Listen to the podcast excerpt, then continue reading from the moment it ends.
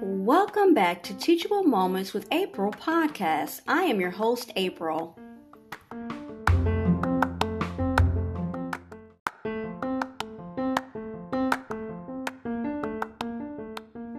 Today's content is from Our Daily Word. Keep laughing.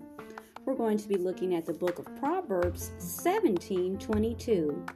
A merry heart does good like medicine, but a broken spirit dries the bones. A judge has ordered a German man to stop bursting into laughter in the woods.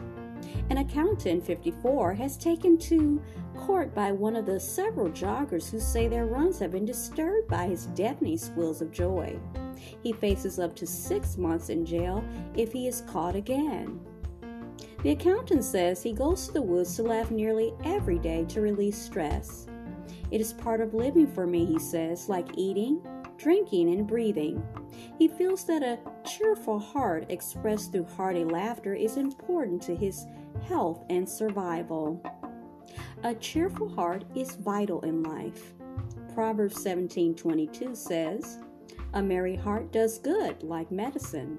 A happy heart affects our spirit and our physical health." But there is a deeper abiding joy for those who trust the Lord that is based on much more than frivolity, frivolity and circumstances. It is a joy based on God's salvation. He has provided forgiveness of sin and a restored relationship with Himself through His Son Jesus. That gives us a deep joy, which circumstances cannot shake. Psalms 126, verses 2 and 3, Philippians 4 7. May you experience the joy of knowing Jesus Christ today. Today's affirmation is Joy comes from the Lord who lives in us, not from what's happening around us.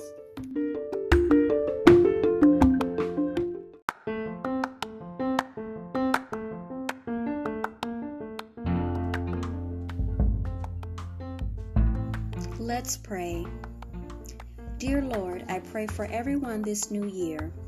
I pray that the hope for a better future will not be placed in an inanimate object that has no conscious thought or care for the ones putting all their hope and faith into it. My God, I pray that they will find you to place their joy, their fear, hope, and faith in you and in you alone.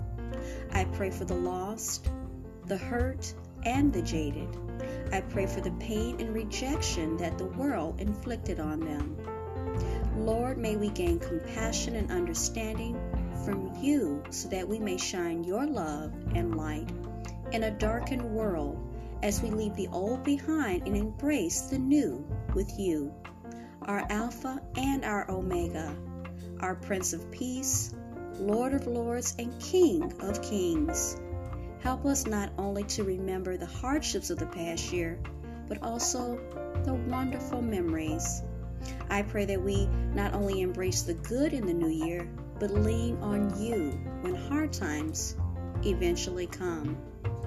Thank you, Prince of Peace, for drawing close to us with your comforting presence, guiding us in this fallen and very messy world. We love and trust you with all of our hearts our Savior and King. In Jesus' name, amen.